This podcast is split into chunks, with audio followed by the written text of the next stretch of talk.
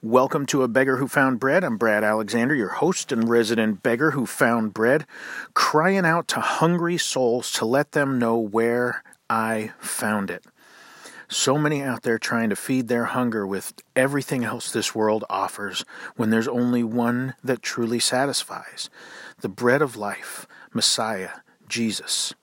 This episode actually came as a surprise to me as I just completed one, Worlds Collide. Hopefully, you've had a chance to take a listen to that one. And usually I put out one episode every week or two, just depending. But I was convicted later in the day yesterday and compelled to put this episode together after listening to a message from one of my favorite teachers, uh, Rabbi Greg Hershberg out of Macon, Georgia. Excellent teacher, um, and God used his message to convict me. And I'm going to strongly ask you to consider sharing this episode.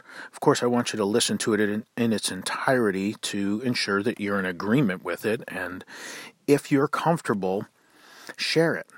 Either directly with folks or post it in your social media for general audiences, however you, you choose to do so. This is the most important message I can share. And so I thank you for giving a listen and your consideration of sharing it. This episode, Two Ways. And it's the title of another great tune by, again, one of my favorites, Demon Hunter. I'm going to get you to check them out at some point. so the song is Two Ways, and the chorus of this song says, and yes, I'll spare you my singing, there are only two, two ways two ways to die eyes shut or open wide. And when I sing this song around my house, my daughter likes to interrupt me and say, No, Dad, there isn't. There's not just two ways. There's more than two ways to die.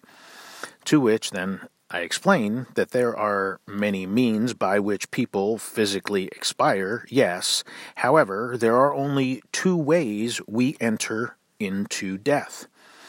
Either we are blinded to the truth of God's Word and the gospel, or we enter with our eyes wide open to the truth of His Word, having been reconciled to God through the sacrifice of Messiah Jesus eyes shut or open wide.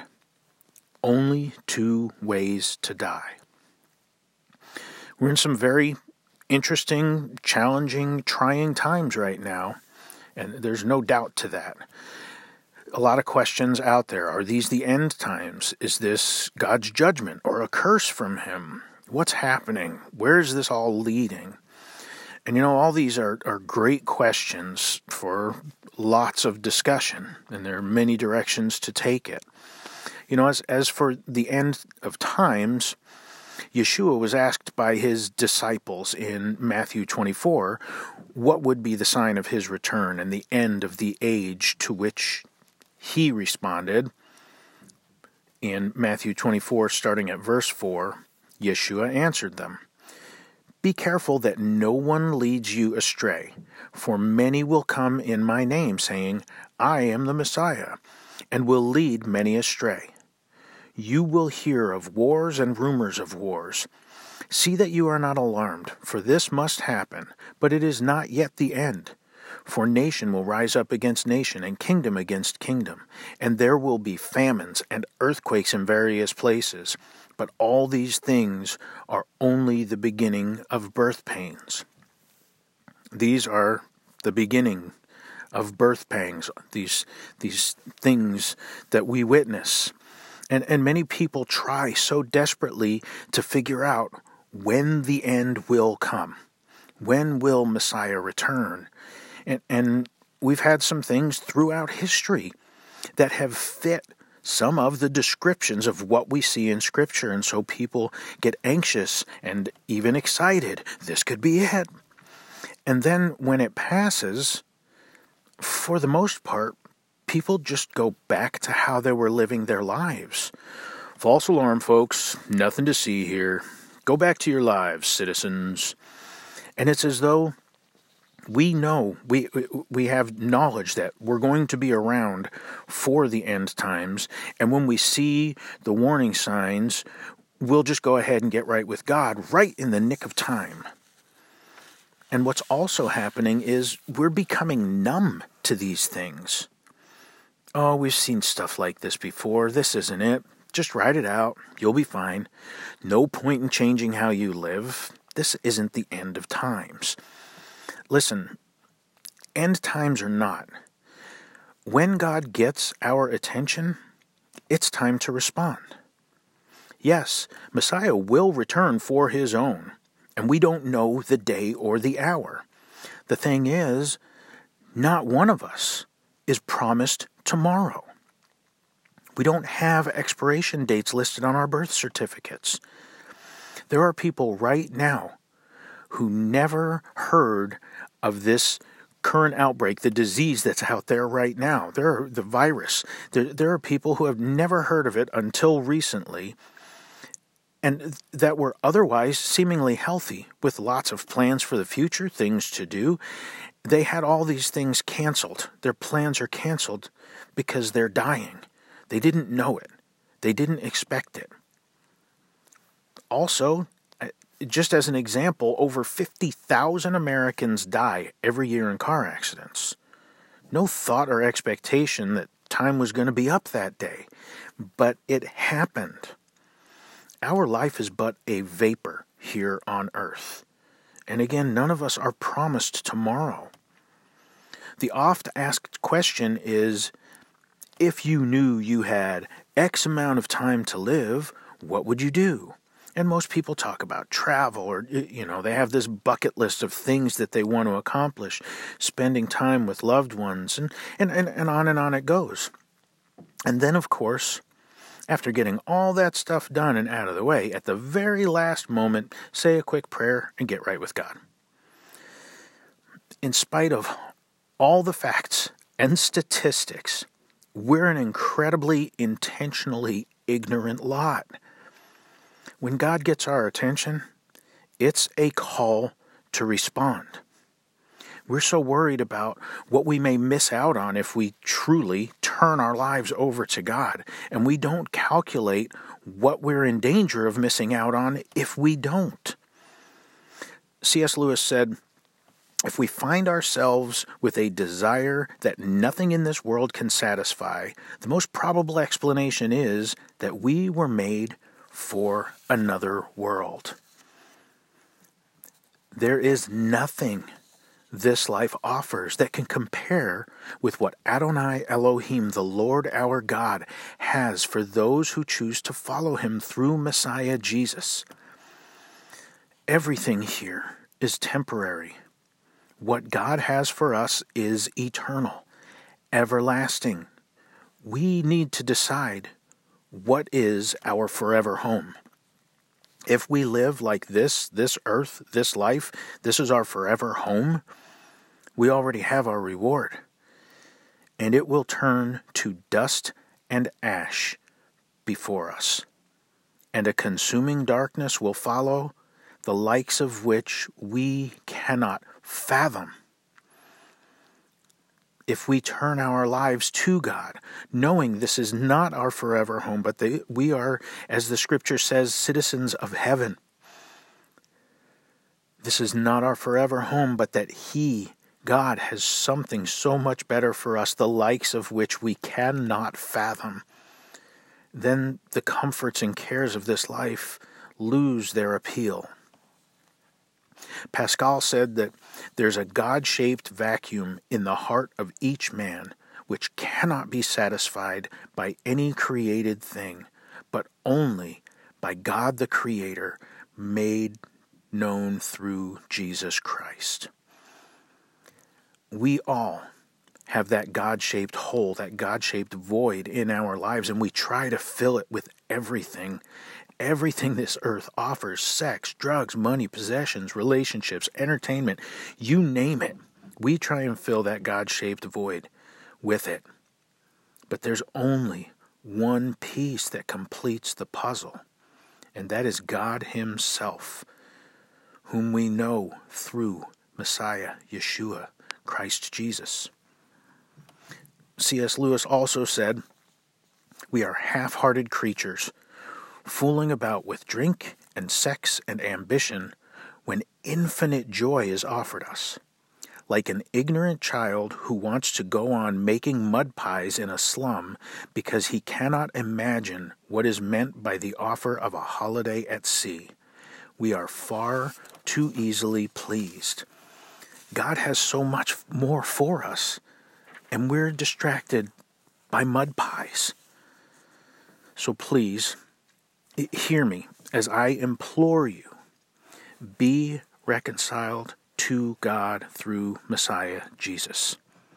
When you recognize Adonai is trying to get your attention, which he is, it is a call to action. What will you do? You absolutely have a choice. God gives us free will to choose to follow him or not. Choose this day whom you will serve. I have put before you life and death. I would that you choose life. Eternal life is in Messiah Jesus, and we can choose. It is sin that separates us from God. Sin is defined as transgressing the law. The scriptures tell us that all have sinned and fall short of God's glory. Additionally, they say the gift of God is eternal life in Messiah Jesus. So, what does one do when faced with their sin? How do we reconnect with God? Scripture tells us that God's salvation is by grace through faith in Messiah Jesus. There's nothing we can do to earn it. God paid the price. God offered the atoning sacrifice that we could be reconciled to him. The sacrifice of his son, Jesus, again his Hebrew name being Yeshua. The atoning sacrifice of Messiah Yeshua on a crucifix to pay for our sin. He lived a perfect, blameless, unblemished life and died the death due us for our sin. So, what do we do? Through the Gospels and other New Testament writings, we're told repent. Repent. The kingdom of God is at hand. Repent and be saved. Repent and be baptized. We must look at what God has done. We have to look at the spotless Lamb of God, Yeshua, Jesus, on the crucifix and acknowledge that's my fault. I did that. I'm responsible for his crucifixion. And we fall on our faces before God, asking, begging for his mercy. We also have to look at the crucified Messiah and recognize that he is the only way. And what happened to him on that crucifix is the only way we can return to a right relationship with God. Repentance is turning away from that which separates us from God and turning to God to live the life to which He has called us in Messiah Jesus. We die to ourselves to live the life we have been called to in following Jesus. He is our example. Beyond the death of Messiah is resurrection. God raised him up after three days and nights in the grave, raising him to new life that we too could walk in new life in him.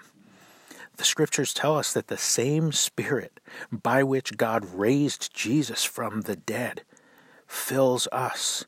The same Spirit. We can walk in new life, which is walking in a right relationship with God through Messiah Jesus. Living how the Heavenly Father has called us in His Word. filled with His Spirit, enabling us to walk in obedience to Him. God loves us so much, He gave His only begotten Son, that whosoever believes in Him might not perish but have eternal life. If we believe in Him, we must follow Him, follow Him to the death, surrendering all we have and all we are to Him. Our obedience is our response to His great love and amazing grace. After all He has done, after the price that He paid, why would why wouldn't we want to live His way? I am convinced because it it seems it, it takes catastrophes and, and, and I am convicted right now and convinced that I have that I have let some responsibilities go, shirked them off because it seems to take catastrophes and major events for me to get an urgency in sharing the gospel, and that should not be. The urgency should always be there because we don't know how much time anyone has left, and there's only two ways to die eyes shut or open wide. I pray you would have eyes to see the truth, God's truth in the gospel of Messiah. I pray that the eyes of your enlightenment would be open. God is, in fact, trying to get your attention. And He has made the way to be reconciled to Him. Choose this day whom you will serve. Jesus told us to count the cost of following Him. We surrender our lives to Him daily. Thank you. Thank you for giving me your time. Yes, we must repent and be saved. We must return to God, to that right relationship with God through Messiah Jesus. And so, listen, you most likely have people in your life whose eyes are shut right now, and you want them to be open to God's truth. And so, certainly, I encourage you, pray for those people. God has probably brought people to your mind who need salvation, they need to repent and be saved. So, sometimes sharing the gospel feels awkward, right? And as Bob Lentz says, we need to let God turn awkward into awesome. We can't let our fear of awkwardness outweigh our concern for how our loved ones spend eternity. We need to share the gospel.